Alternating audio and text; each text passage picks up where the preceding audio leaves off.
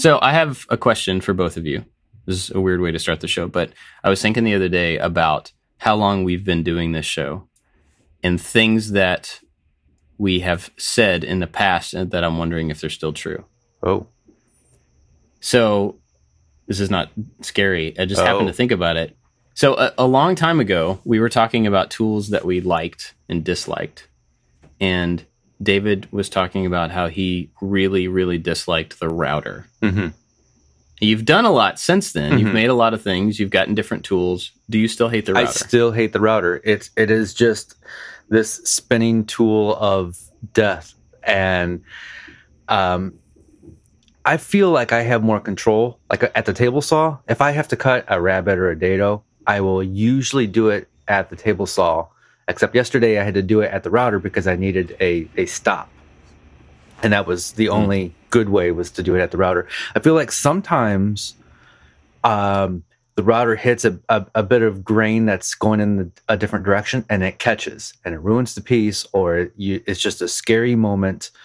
And then I should know by now, but sometimes when the router is this way, you have to go in this direction. But when you flip the router the other way, you have to go in the other direction. And I always have to stop and think, which way do I have to go when I'm not at the router table? And I do that. I do a test piece every single time for that reason. Yeah. Every time. I'll know each time, but I always have to tap the wood just to see which way it's going to pull out of my hands. And then I'll know which way to approach. Right. Always. Yeah. So I use it when I need to. If there's a choice between the router and another tool, I will most likely pick the other tool. I will never not use it because I'm scared of it, unless it's an actual dangerous situation. But yeah, I still respect the router quite a bit. Mm-hmm. The reason I thought about that is because yesterday I was cutting, I'm making something for the next couple of weeks, and I had 68 strips of wood, and I had to put a round over on two sides of all of these. So I spent a long time at the router table doing the same action.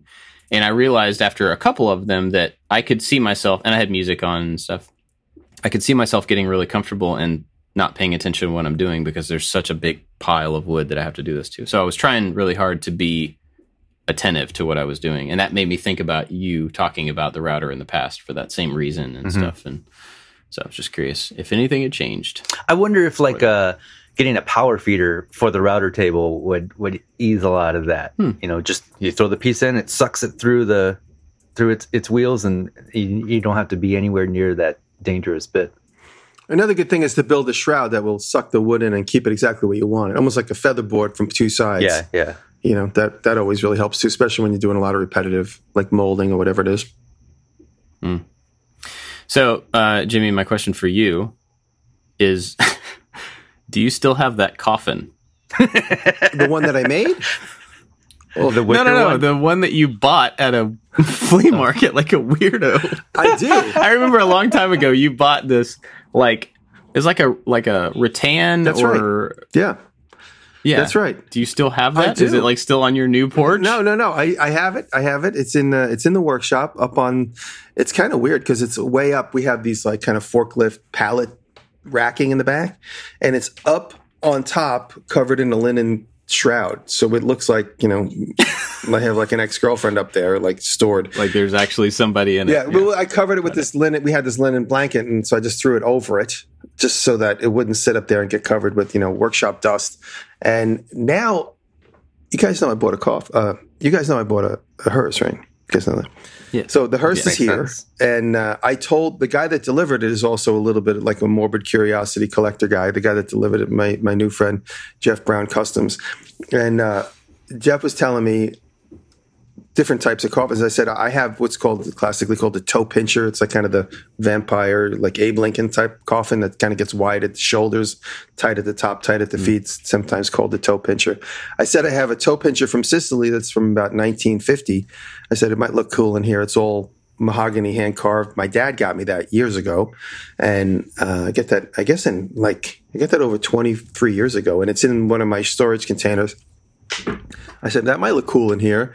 And I said, I also have a rattan one, you know, so it's like wicker. It's kind of more like a It's like a vintage, it's like a Victorian era body bag where you would put a deceased in it and carry them out of the house because the handles are on both extreme ends. There's no handles along the side. It's all like, so there's two wooden handles, one at each short end. So you can kind of walk down a set of stairs with somebody.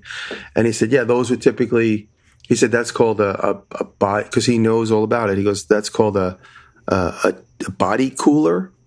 So that like you could put somebody in, and because it's rattan and wicker, that like, you know, the fumes and whatever, it doesn't get hot inside there. Like if it's obviously pre-cooling, it's pre-refrigeration, it's pre, so it's from about 1880s, 1890s. And he said they're very valuable. He said, typically, he goes, do you have the top and the bottom? I said, I do. He said, it's very valuable to collectors. He says, usually you only have the bottom. The tops are always missing. In fact, when he was helping dissolve the collection of the gentleman whose car used to own the car I just got, he said he sold one with no top, but he said they're highly collectible. So I have that one. I have the one I made, and I have the one from Sicily that my dad found me on Long Island. So I have 3 caskets, but the one that I made is kind of more like I consider it like a, you know, a Halloween prop. Yeah. So you should take the mahogany one, put it in the back of your hearse, and then put it on like a, instead of a gurney that would come out and you could roll. Well, I guess you could put it on a roll around gurney. But anyway, turn the inside of it into a toolbox. And then you could drive your hearse to a job site, pull your coffin out, open it up, and you've got all of your tools, your nondescript, non-branded tools. Nondescript, non-branded. Very important from our early conversation. Yeah. It would be cool to make some sort of cart that it wheels and it hits the back end, and then the front wheels kind of flip up. Well, there was a gurney in the back of it, right? There was a gurney in it. Yeah, I'm going to do a video where I kind of go through the whole thing. There's so many beautiful little details in the car. And, you know, I always say, like, if you can acquire these things that inspire you, people, I don't really have a reason why I bought the thing other than the fact that it's a beautiful object. And I like to sometimes observe, take in something that isn't necessarily in my wheelhouse. And I'm not a mortician, and I'm not somebody that builds Cadillacs into hearses. But when you see that sort of specific industry, you know, that's kind of parallel to everybody else's universe, but nobody looks because it's either weird or whatever. So to kind of take it in and really like, you know, possess it and look at the way the switches and understand how this car was delivered to Superior Hearst with no back on it, just the nose. And then Superior Hearst builds the whole back. You know, they make all their own tooling for all those various parts year to year. This is what Jeff told me. And, you know, you have M&M as a different hearse company that makes the back differently. So you had like 3 coach companies in the 50s and the 60s and the 70s all doing their own versions. So like, for instance, the Ghostbustermobile is a 59 M&M ambulance. And sometimes they were called combos, ambulance and a hearse. And what's oddly coincidental is John Oliver just did a story on ambulances and how they get funded and how they're typically underfunded and how they're like a for-profit system. And he talked for a minute about how, like, when hearses were used as ambulances only because they were long and nobody ever thought, like, it's a necessity, communal need to, like, have a machine to bring you to the hospital. You know, and that's when hearses and ambulances kind of like had this crossover period throughout the 60s. And so this machine that I got is technically called a combo because it's got an ambulance thing on top, but it could also, you could flip all the things over so you could slide a hearse in on the rollers. So the gurney is for somebody that's possibly going to make it. And then you could unclip the gurney and then put a box in it for someone that didn't make it. And, oh, crazy. Yeah. That was interesting. Like, I actually turned on sound on Instagram when I was watching your stories, so feel honored. Thank you.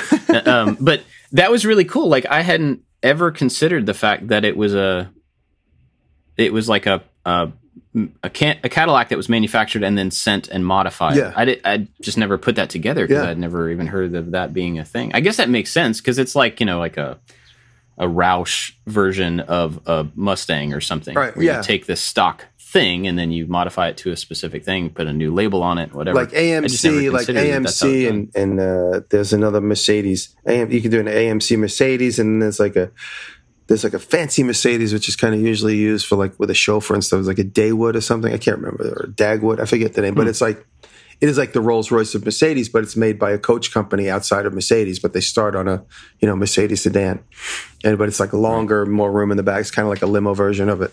But yeah, so these cars were made to order. So if you were a funeral service or a city service that wanted to maybe have a mortuary vehicle, you would talk to Superior Coach builders and order one with the various options you wanted.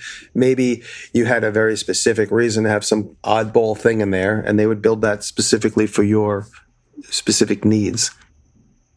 I'm going to do that with my Carmen Ghia. Just like make a really fancy Claggett badge and put on the back of it like it's the Claggett edition. Yeah. Well, this car, it's funny. Everyone's like, what are you going to do to it? I mean, I have this slight inclination to paint it black because it's like this faded gray, but the gray is cool. I probably won't do it because it's too involved. There's like literally hundreds of pieces of chrome to remove to like paint it correctly, and I'm not going to get into that. I don't have the time for that. The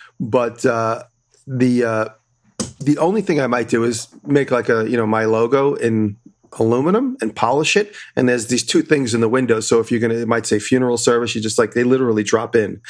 So the bracket is there, and there's two pins. And Jeff said these are all kind of standard, the distance of these pins. It might say your branded funeral company. It might say, you know, city ambulance. It might say police, whatever you wanted to stick in there for that moment. And they were usually made in aluminum, cast aluminum, and polished. So I might make that just so it kind of looks period to the car. I might not even use my typical font. But that might be something that I do to it. But that's it. And then I'm just going to leave it like that. I wouldn't do anything else to it. All the curtains. You should make it say original. Like duress to funeral services. That'd be awesome. Mortuary. Everyone's been sending me these funny rhymes like you kill him, we chill him, and like all this stupid stuff like that. Come up with a funny one that kind of like maker centric. Yeah. But it's cool. It's a cool object. Yeah. It is. It really is. Like showing some of the up close stuff on Instagram, it was pretty awesome to see. The interior, it did freak me out a little bit how many fluid stains there were on that gurney. I know. And I was like, I don't know. I mean, this thing came out of. You said it came out of active use and like went into a. And I thought maybe they at least like clean the sheets and stuff and then put it in the warehouse, but apparently they just. I didn't see that, but I'm now disgusted. It's like a hotel room from like 1960. Oh, man. So anyway, David, what have you been working on? Hello. So last week, I ordered some braided lamp cords with the light socket on there, thinking I'm going to turn some things into lamps. And so the plan was to go to this huge antique mall and find something that I could modify into a lamp. And then while there, I saw this old Kennedy Kits toolbox, and it's the toolbox that it splits open up at the top and then has like the tackle box levels of inside compartments. And it was in really good shape. And I was like, this just looks cool. I want it. And I bought it.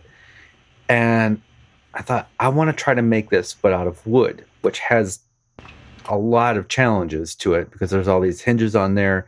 And it's all sheet metal that's folded into this size, and so to make it out of 1/2 inch or 3/4 inch wood presents some weird challenges. So I ditched the whole lamp idea, and so now I've been working on this toolbox, this wooden toolbox, and it'll probably be the most challenging project to date. Out of all the big things I've made, it's this little one that has all these little movable parts, and it's coming out really cool. I'm super happy with it, and it's just kind of funny how I went there with one idea and I scratched it. It's the moment I saw this toolbox, and so that is what I'm working on now.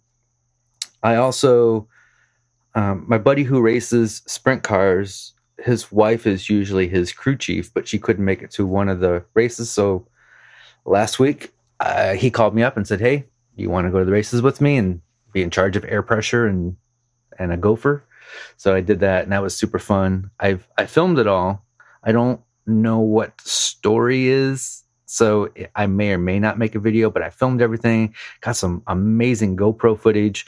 A couple wrecks happened right in front of Brian, and it's just like right there on the GoPro, and so it's kind of scary. So I might record some sort of voiceover and try to pull a story out of that, but I don't want to just post a video just because I have cool footage, you know?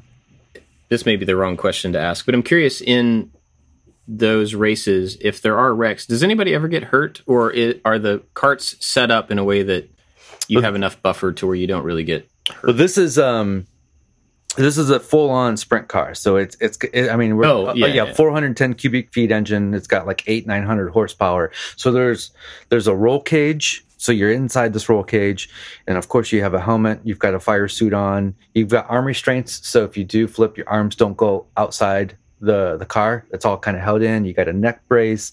You got the 5-point harness.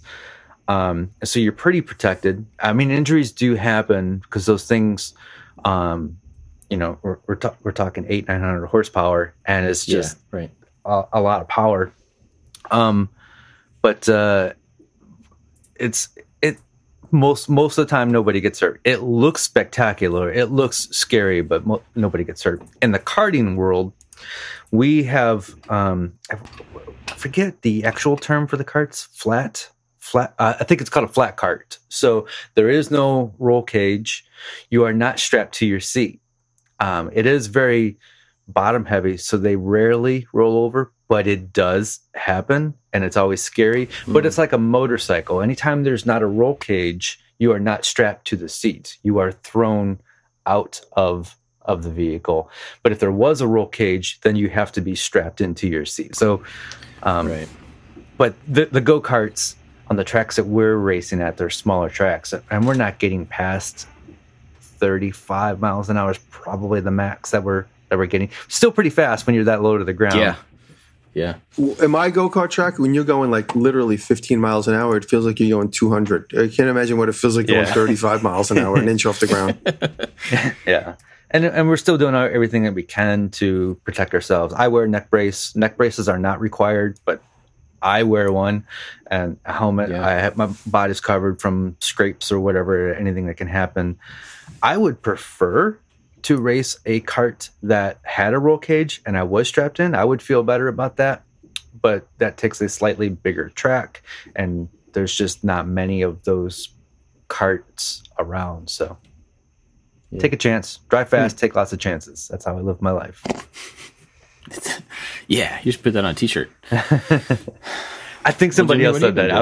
It would be a stolen quote. I don't know where it comes from, but yeah, it's from a movie, I think. Okay, it sounds familiar, but yeah. Anyway, Jimmy, have you guys seen the Instagram? Everyone's been talking about it, kind of on the side. Be a man, Boston. Be a man. Have you guys seen that? I've seen the TikToks. Yeah. The guy does. It's just like this wacky dude, and it just tells you like the craziest things, and then at the end of it, he just goes, "Be a man." So like Dave just said, this, that, and the other thing, and at the end, just go, "Be a man." Basically, like be rude and obnoxious and be a man, and like most of them are extremely funny. Anyway, go check it out. But what have I been up to? You asked. I've been yes, that's what since Sunday. Well, we were all supposed to be, or at least I was supposed to be. Is today the 4th? What is today? Is today the 4th? It's the 4th, yeah. Well, right now, it's supposed to be Maker Central in Birmingham. And I was also supposed to be meeting with a team of filmmakers from India that are making a documentary about makers around the universe. And I was one of several makers they were going to interview at Maker Central. So when everything got shifted around again, they contacted me and said, hey, can we just come to your workshop and film you instead of meeting in Birmingham, which obviously has been postponed.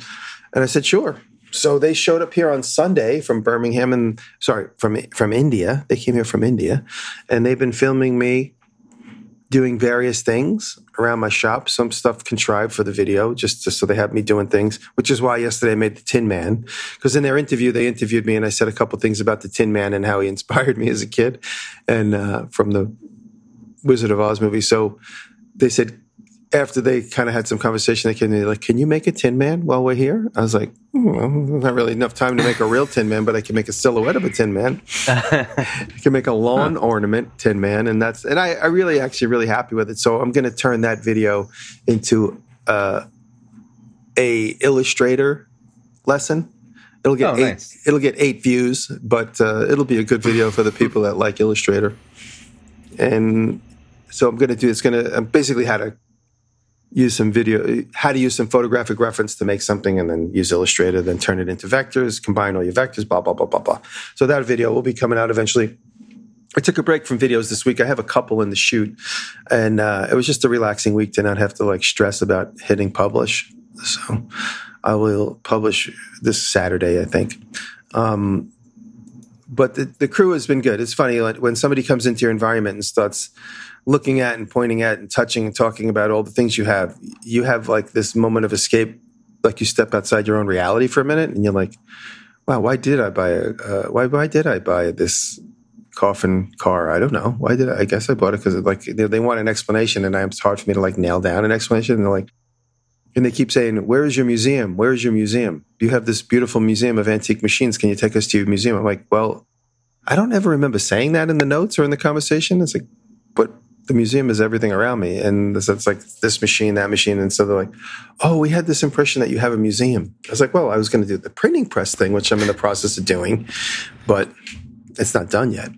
So I said, if you want to take that approach, just have like all my machines be the museum. And so they have like kind of a bigger concept. So it's fun working with them. I don't know what ultimately it's going to look like until I see it. I'm not involved in the editing or the development of it, but they are having a good time kind of sketching up the concept of like a little documentary about me and, you know, my relationship to the maker community and what I get out of it. So it's fun. It's real interesting to have to like stop and analyze where you don't typically stop and analyze. You just keep moving. I mean, we do it very on a tiny scale each week when we talk about the things we talk about. But here, it's, by the end of the day, they're going to be gone. But they've been here since Sunday morning.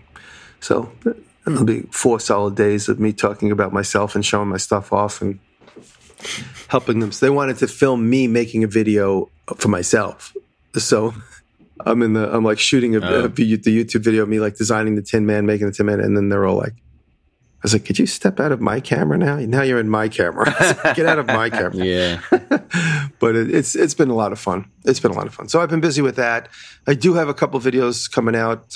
Nothing ground shattering, but I'm working on the trailer still, slowly in the background. I don't want to show too much about it until it's kind of a little bit more buttoned up.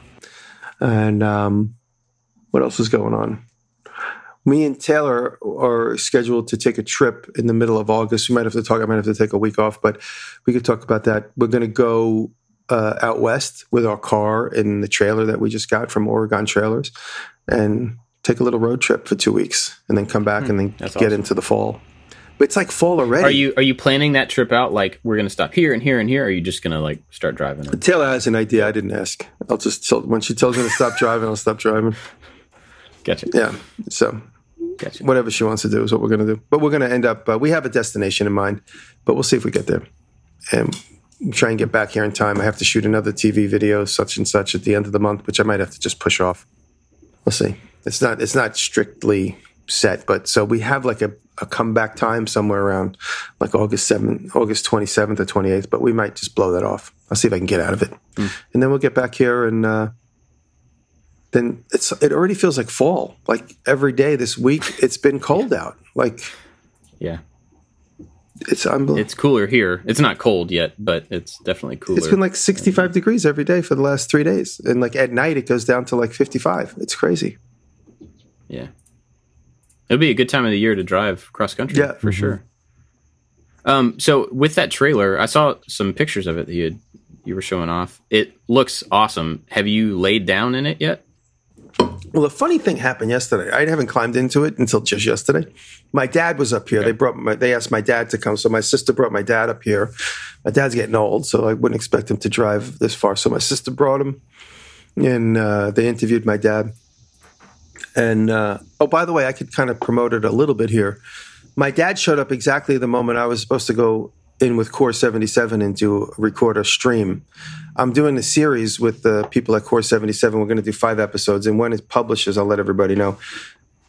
We're going to run what we're recording. We're pre-recording these things. We're going to run them and then do a live Q&A right after each one of them airs.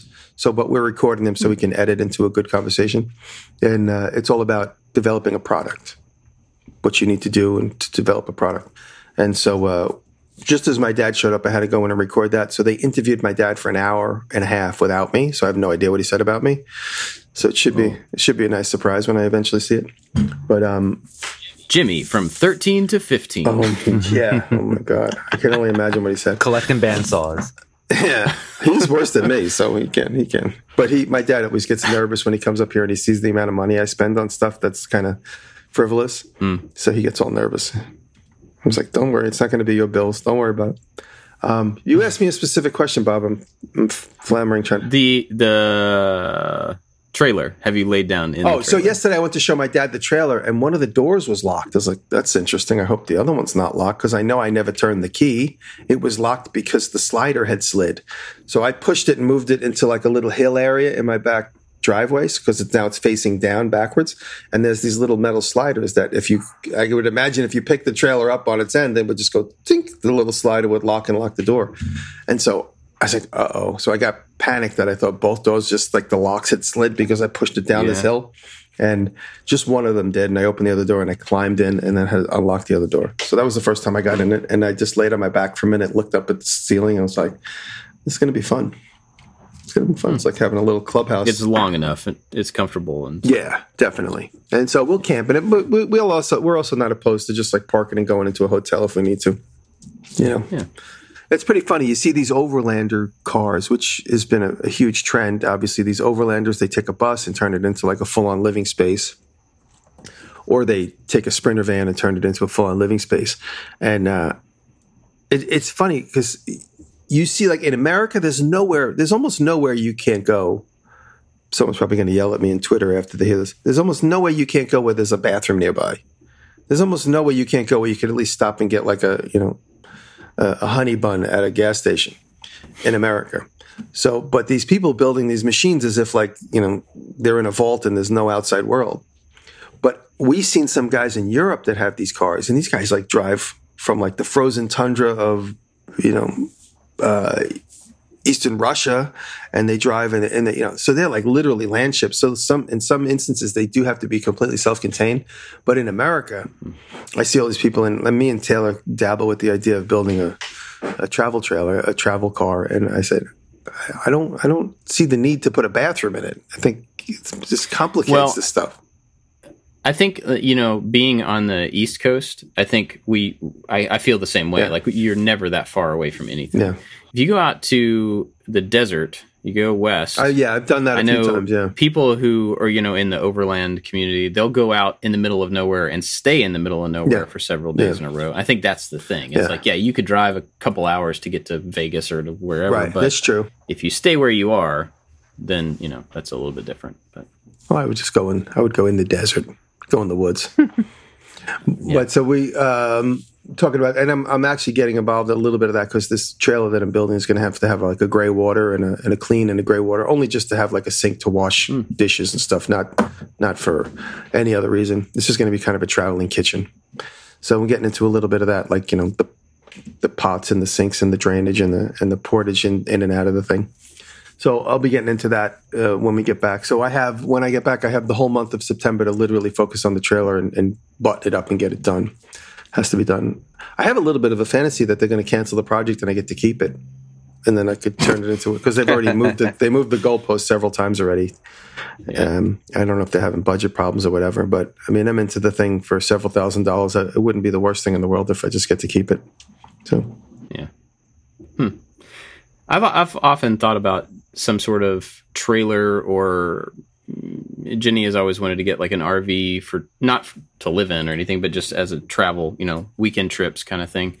My grandparents had an RV motorhome, I guess is what it would have been called, because it drove under its own power. When I was growing up, I remember going on several trips in that thing.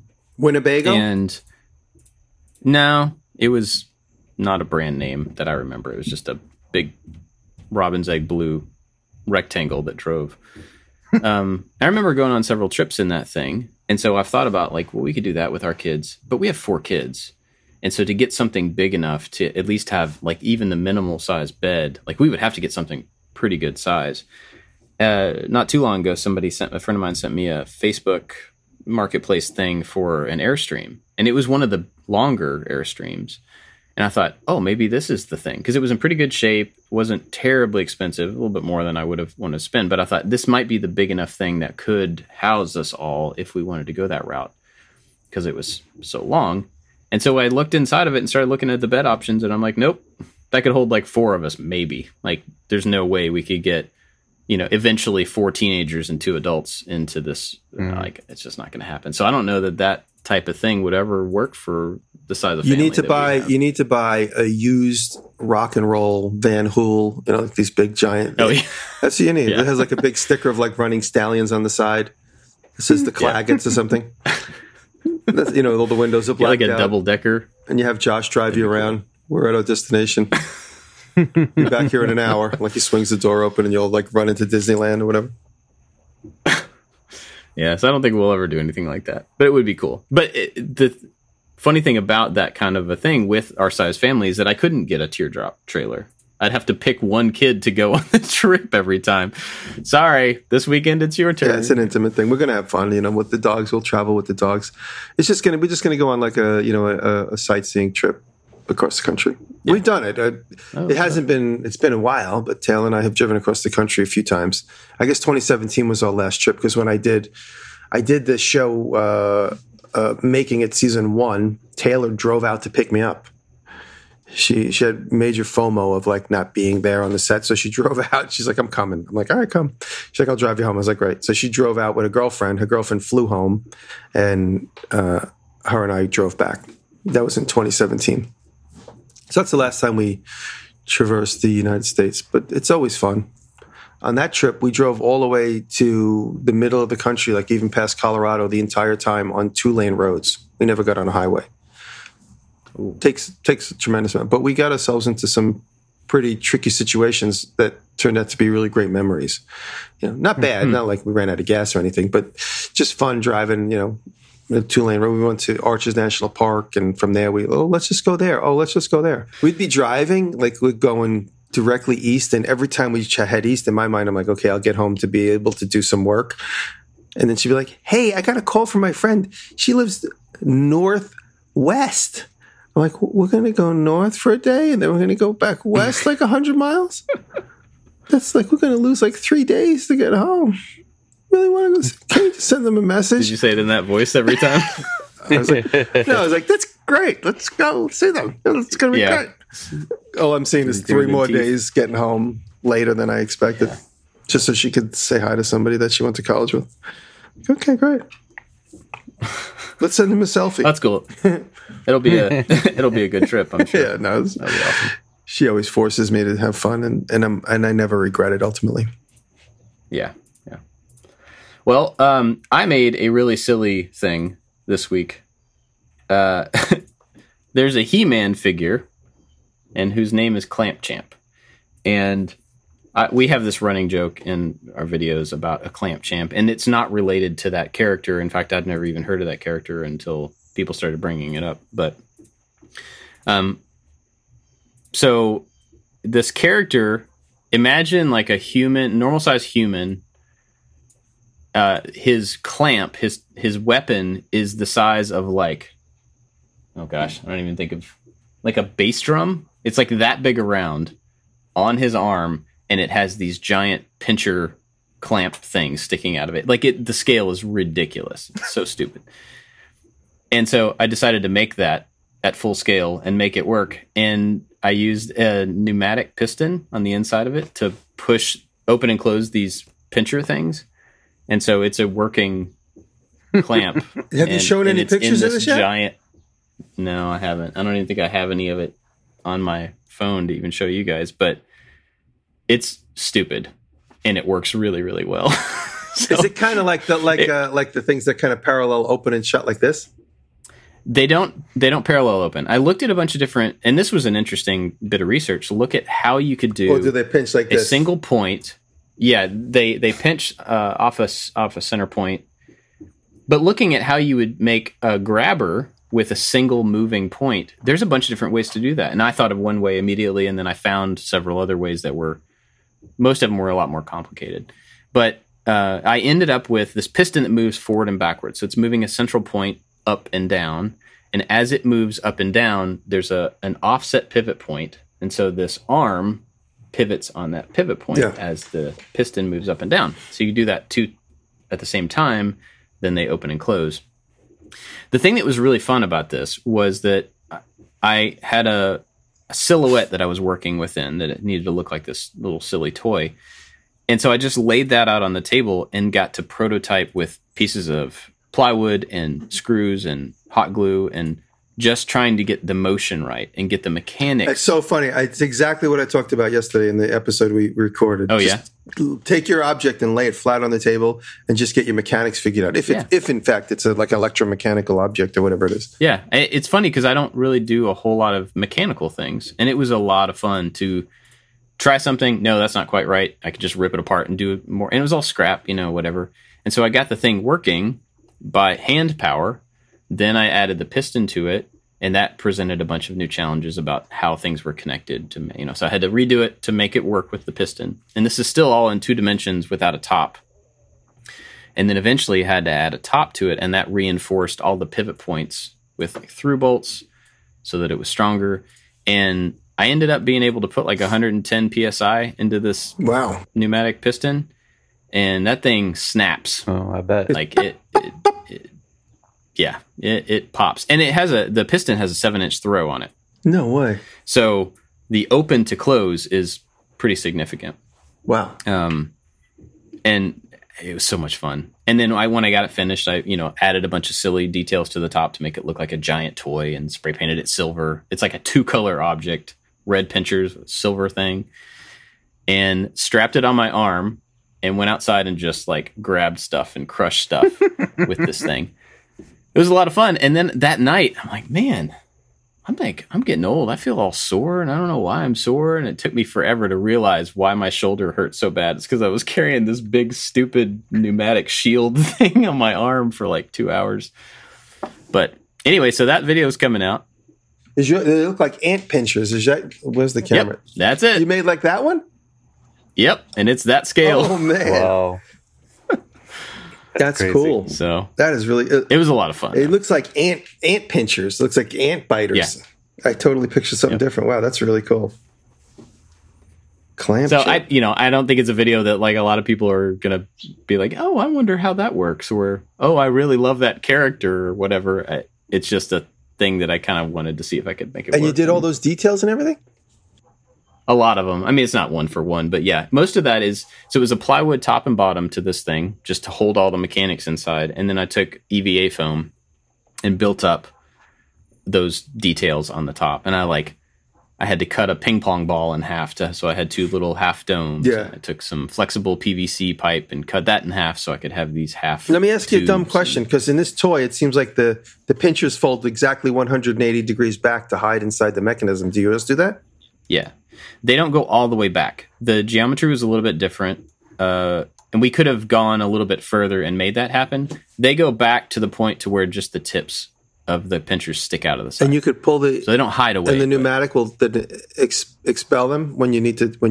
Yep. Wow. So they have a pretty wide swing. Yeah, very wide, and it's kind of scary, and it's hard to aim because the point of contact. Imagine it's like maybe a 1-inch contact point. Yeah. And it's out in front of this thing that you're holding on your arm. It's like a foot away from the front of it. So this is all driven by a solenoid. So when I hit the button, they open, and then you lose your visual as to where that point of contact is. So trying to grab something was actually really difficult. Yeah. But how's come I don't know about this character? I never heard of him till now, but he's pretty explicitly shows up in a Google image search. Yeah, it was one of the later characters of the original He-Man series. So it came out near the end. He's the only black character. There he is. And with He-Man himself. Yeah. Yeah. And I don't think he was ever in the cartoon. He was in like comic books and stuff. And I'd never heard of him either. I loved He-Man when I was growing up.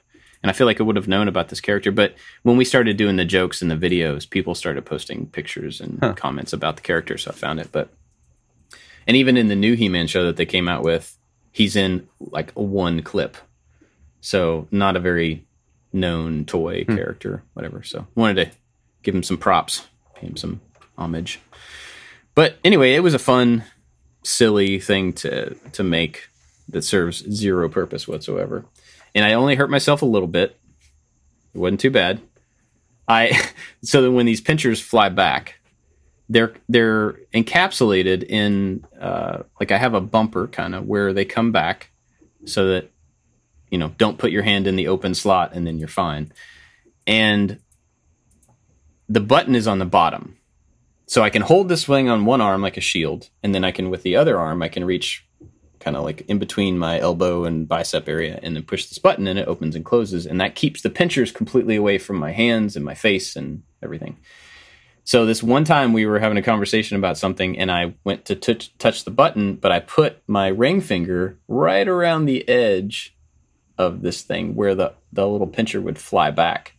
And I hit the button and it came back and just barely smacked the end of my ring finger, and I don't know, maybe about a 1/4 inch section of my cuticle is just gone. It just disappears. It's not really that bad, but it's in like a vulnerable spot, you know, because every time my hand goes in my pocket, or I was wearing gloves working on the Carmen Ghia. Well, that's another thing we're going to talk about. And, you know, just it gets a lot of wear and tear right there. So that was not a lot of fun. We're not talking about anything, but we're 40 minutes in, so I'm going to keep going. I went out to the farm the other day, started taking the Carmen Ghia apart. I've never taken a car apart. There's a lot of parts to a car, but I am taking it down nut and bolt, like everything. And it feels really cool. It feels awesome. Really good to just like disassemble and try to, you know, take mental pictures and physical pictures of like, this is what this looks like before I start pulling things out. And as I'm pulling out, I'm trying to remember like, well, I'm taking these screws out of this place. I'm going to put them back together. And, you know, we talked about the organization of that process the other day. It's been really cool, and it is becoming very bare. There's one seat I can't get out of it yet because of some rust, but I've got the rest of the interior pretty much ripped out. I've got the all the headlights and taillights and stuff are out. The windshields are out. The back windows are out. Wow, you're really taking it down. I can't get the doors off yet because the Phillips head screws are gigantic. They're way bigger than any hand screwdriver that I have.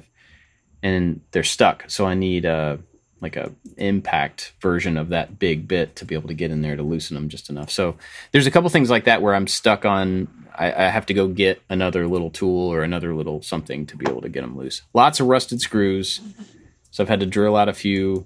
I've got PB Blaster like soaking on, you know, a bunch of different stuff. It's really cool, but it's also very daunting. Like I found a hole in the floor pan, so. Well, I was kind of hoping I could keep the floor pans. I'm not. I'm going to have to end up cutting them out and putting in new ones. So that adds another, you know, month. That's usually the very first thing that you got to do. But, you know, obviously working on the entire car. Well, I have to get the whole thing apart. And that's actually going to be my recommendation today. I found a channel. I ran across it. A guy named CT. He goes by CT. I don't know what his name is. And he works on all sorts of crazy stuff, but he just decided to start working on a Carmen Ghia like last week. So he's doing it day to day. This is what he's doing until it's done. So every day the videos are like, well, I took the body off today. You know, today I cut out the floor pans. Tomorrow I'm going to put in new floor pans. So I'm watching every detail because he's doing exactly what I'm about to do. That's convenient. So, that's great. Yeah, it's really handy. But it's cool. It's a little scary because everything I take out, I'm like, yep, I got to patch that. Oh, yep, this is going to be I have to figure out how to work sheet metal here enough to be able to get this compound curve. I've never done that before. You know, it's a lot of those little things. I'm getting a running list of new skills I have to attain over the next several years. But did I ever tell you guys? I don't know if I told it here. I probably told it, but I told Taylor we were driving a couple weeks ago, and I mentioned that you bought this Carmen Ghia and that you were getting into ripping it apart. And then I told her about my Volkswagen Bug that I got, my first Volkswagen Bug. Actually, it was my second. I didn't know that. The first one is a different story, which is a very funny one, but I'll tell that another time. I bought a Volkswagen Bug for $100 from a friend, and then the clutch went. And it was like brain surgery. I was too nervous, and then I sold it. And then the guy brought it back, and I had to take it back because he thought I sold him a faulty car. That's a whole nother story. I'll tell you another time. But so I was able to get rid of that car. But the second Volkswagen I ever bought was a Volkswagen Super Beetle from 1971. 72, yellow with a bubble window. But the funny story is I started doing the math ever since I was a little kid. I was born in 67, so by the time I first noticed this Volkswagen Bug, I might have been like seven or eight years old, sitting in a lot near the grocery store. So when me and my mom would, because it was close to my house, we'd walk to the grocery store, I'd walk past this Volkswagen Bug, like in the weeds, completely embedded in the weeds, like kind of buried in the ground. When I first noticed this car, it was probably 5 years old, 6 years old. And so now fast forward to like 1983, 84, I guess it might have been like, 84 when I got my driver's license. And I went over there and knocked on that door and said, what's up with this car? Is it for sale? I know it's been sitting here as far as I could remember. And they said, no, you want it? It's yours, $100, take it away. So I brought a new battery. Somehow I got it started there in the driveway and I was able to get it out of the weeds. I was just a teenager. I was like a determined teenager. And I got it out of the weeds. The floorboards were so rusted that when I was able to get it out of the weeds and drive it, it was only 2 blocks to my house. I was able to drive it. I was able to stop and start it. I knew how to drive a clutch automobile because I had experimented on a truck that I played with for a minute. And so I was able to, it was a little 4-speed, or was it 4 or 3-speed? I don't remember. Yeah, it's 4. And but I was able to get it off the curb and get it out. I never knew the history of the car, but like it was a brand new car when it was parked there in like all reality. Like a 5-year-old car now is like, it was like still a new car. But somehow it got parked there and the floors were completely rotted out. And I drove home with the passenger seat scraping the ground. But I only had to go a couple blocks. So the passenger seat and the whole entire thing was like pushed through to the ground. So I drove home really slow and it had no muffler on it. So it was like, wah. Yeah. It's like one of the loudest noises you could ever hear in your life is the sound of a Volkswagen with no muffler. And I was like, people were like opening their doors to like see if there was an emergency. But I drove it home. I got it to my driveway and I started ripping out the floors because the floors were, everything else was good. The quarter panels, the running boards, you know, the Volkswagen Bugs have these cute little running boards and everything was good. It's just they must have just been filled with water, I guess. I can't imagine why. And I ripped out the running boards up to the little flange. There's a metal flange that like is kind of like the weld seam that, you know, you would see robots in a factory welding. And I was able to rip it out up to that. And I was like, oh, good. I have a nice sturdy flange. And then I got some scrap plywood. But the reason I say cardboard is I made the templates out of cardboard, pieced together, pulled them out, jigsawed out 3/4-inch plywood, plopped them right in, fit directly on top of the metal flange all the way around the whole entire floor pan on both sides. Oh, my gosh. Cut the seats apart, put some 2x4s down, put the seats down on top of the 2x4s, bolted it through the floor to the bottom. And then that was my Volkswagen Bug through like most of high school. And so it had a perfectly flat floor. Like perfectly flat floor. I mean, in the back, it got a little squirrely. So I just kind of I just put like flaps over it. And a funny, nobody wanted to drive my car. They all thought they were going to fall through the floor. I'm like, it's totally fine. Yep. It's going to be fine. I might have even reinforced the seats with the 2x4s to go also over the flange so that like it was fully supported. But I remember once we were driving, me and my buddy were driving, we left school and it was a major rainstorm and there was like a quick flash flood where we were driving. And all of a sudden I was driving through a puddle and like the puddle was like 3 inches above like the bottom of the door and the puddle was just like right through the car. Like the puddle was just like right through the car. And my buddy's books were floating. He's like, no. All those textbooks were floating in the, and we made it through. And then as we were driving out of the puddle, the water in the car was going down as the car was coming up out of the puddle because the plywood was never like sealed in or anything. I just literally like force fitted in with a hammer and that was it. I never glued it, screwed it or anything. It was just banged in from the top. Gravity did the rest of the work. That was my Volkswagen. That's why the floorboards were rusted out in the first place because of stuff like that probably, you know? And that's crazy. The reason the water came in so quickly is because the floorboards, I think, like Dave, you said, like the floorboards like kind of kicked up to the back passengers, and I just left like it open. So there was like a 3-inch gap in the back that I was like, whatever, just put the floor mats over. It doesn't matter. No one's going to be in the back of my car. And that's why the water rushed in so quickly. But Another time when with that same car, I was experimenting with body work, me and a friend one weekend in the driveway, and there was a little dent, and I fixed the dent under the rear quarter panel, the one that's the little triangle behind the door and the fender, and I painted it black with black primer. So I have this full-on yellow bug with a black panel behind the door that goes all around the window. I wanted to take the paint to the edge so at least it looked complete. So I did the other side just so it matched. So now my car looked like a bumblebee. So I had this... yellow Volkswagen Super Beetle with a black panel, so I look like the bumblebee. So that's my Volkswagen story. I ended up selling that car to a friend of my dad's, and I think I sold it for $300. I sold it. Wow! But I always loved that car. It's a profit up. Did you keep the floor in it? Did you sell it with that? Yeah. Well, yeah. I know what happened, which is sad. I gave them that car. Actually, it was a friend of my brother John's. I meant to say John. My friend of my brother John. And they got T-boned at a stop sign, and the car got destroyed. Yeah, and he ended up having to spend some time in the hospital. But he made it through. But they went through. They stopped at a stop sign, and the guy didn't stop at the stop sign, and they got T-boned, and the car got demolished. That happened about 5 months after I sold it to them. So, dang. Yeah, bummer. But yeah, that had nothing to do with the floors. The floors lasted probably through the accident, actually. Both the floors were in perfect condition because they're not metal. They just popped out. Right. Have like ejection seats, like the floor right. And the seat just pops out of the top and shoots up. But I remember the girl I was dating was like, I don't want to get in this car. I'm going to fall through the floor. I'm like, you're going to be fine. Stop it. You're going to be fine. My parents had, when I was very young, they had a little Toyota pickup truck, one of those really tiny ones. And it was red. And I remember riding in that thing a ton for a really long time. And then when my brother, who's 7 years older than me, went to college, he took the truck with him. So I don't know how long we had that thing. It was a very long time. And he came home from college one time, and I went with him somewhere and realized that at that point you could see through the floorboard on both sides of the car. Like there were multiple holes that were completely through. And that was the first time I had ever been in a car that has like such bad rust that we might not have a floor when we get back to the house. You know, it was really, really bad. But he continued to drive it and still drove fine. You just had to put your feet in the right place. I have another very funny story about having a hole in the floor of a car. So my dad always bought used cars growing up. He never, ever bought a new car. Like I still think at this point he still never has owned a brand new car. So he would always buy cars from other firemen in the New York City Fire Department. And one day he came home with, and we were real little. This was like 74 or 5, so... I was like 7 years old.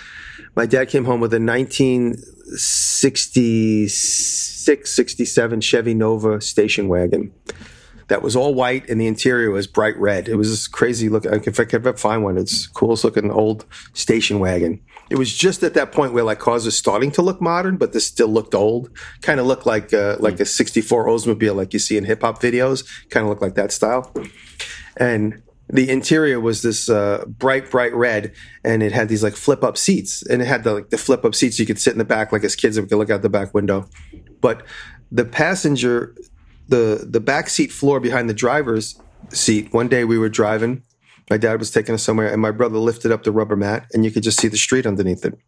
There was like a 10-inch hole, and it was like a big rusted hole that you could just see. Like if you weren't paying attention, you could stick your foot completely through it. So... while we were driving, we would tie toys to strings and hang them out of the hole in the back of the car to see what would happen to them. So we'd take long car trips and we'd like fish the string out. My dad never knew we were doing this. We would be in the back seat fiddling around with a string and a toy, and we dragged the toy for like all the way to my aunt's house, which is like a 30-mile ride, and then we pulled the toy back in while we were driving to see how badly beat up it got. But I remember tying strings around the little play people from Play School, like the little peg body people, and then putting it out. And I remember because the hair was made out of polypropylene, you know, like the riveted on hair. Mm-hmm. And when it scratched, it kind of got sharp and you couldn't clean it. You couldn't like rub it and get it clean again. And we pulled one up out of the thing, and the wood part was chipped because in the old, when at my age, the bottom ones were real wood and the top was like polypropylene hair. And the hair was all chipped and the wood was chipped and the hair was all scraped up. And I was like, why did I just do that? Why did I just destroy this perfectly good little molded thing just to see what... Now I know what happens when you drag things in the street. They get ruined. And like, you know, it's kind of like a little like child curiosity experiment. But that's my story. Then my dad eventually well, I think a different used car. Your story also answered one of your earlier questions. You were talking about overlanding, and you didn't understand why people went to the effort to put in toilets and stuff into their vans. Put a hole in the floorboard. That works. Done. It's like an airplane. Just drop it wherever you need it. Anyway, that would be funny if you put a toilet in an overland vehicle and you just open up the lid and it just goes right to the floor. It's actually not a bad idea. Yeah, as long as you're heading down the road. Yeah. Anyway, let me thank our Patreon supporters, who I'm sure are very happy that they've supported this podcast at this point. But big thanks to Odin Leather Goods, Corey from Make, Shape, Create, Rich at Low End Designs, Blondie Hacks, Funkiss Artistic Creations, You Can Make This Too, Chad from Maincrafting, Works by Solo, Albert's Woodworks, and Corey Ward. Big thanks to them and everybody else who supports us over there. We are really grateful for you. We had a couple emails this week, I think two, asking if there was going to be any more space in that list of top supporters so we could add more people to it. I don't think so. I don't think we're going to, I don't want to say 1,000 names. I want to reward those people for sticking around. But thank you for your interest, those people who want to be on that list. Big thanks to everybody that supports us over there, and everybody at every level gets the after show, which we're going to go record right now. And who knows what we'll talk about, since we talked about all sorts of stuff. We'll talk about my bad day yesterday and how I had to take a hard reset. Oh. Yeah. Oh, man. We should have led with that. But yeah, okay. Cool. I forgot about it. I had to block it out of my memory. And I'm like, oh, yeah, yesterday was a bad day. Oh, no. Okay. Well, I guess we'll talk about that. Yeah, so big thanks to them. If you want to join that crew, if you want to hear about David's bad day, go to patreon.com/making it. Do you guys have something you want to recommend? Yeah, I could say Justin White. You guys remember Justin White? Make Ideas Reality. He did his first new reinvigorated podcast with me. It's published today. And he takes an interesting approach. I mean, I always like his podcast because it's more than, oh my God, everyone's calling me at this moment.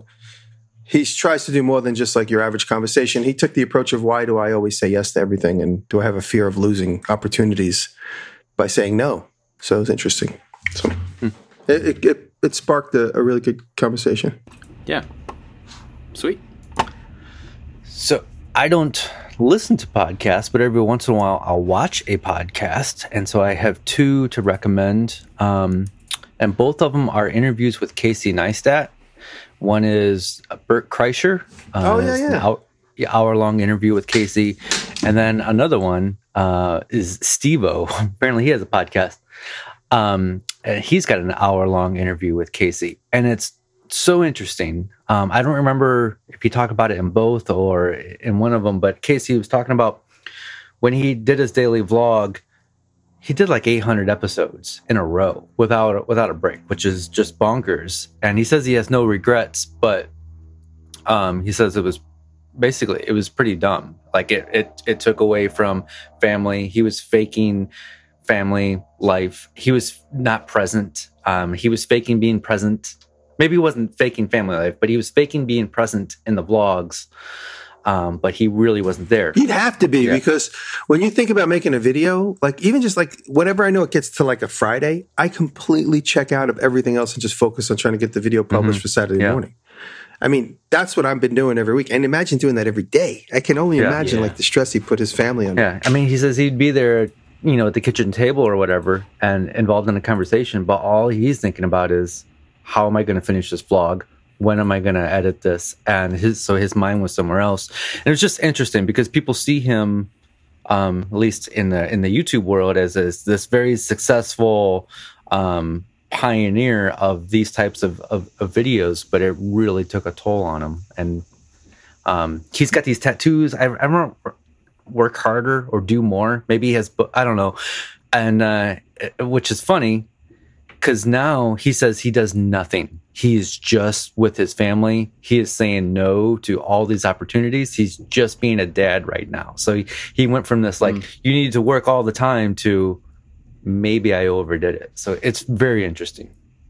Wow. Yeah, I'd like to check that out. Cool. Well, mine is what I was talking about earlier, the channel that goes by CT. I wish I knew the guy's name. but I don't. So I'll put a link to just the channel, but he has a bunch of different stuff that he works on there. He's doing the Carmen Ghia right now, but he works on like these old...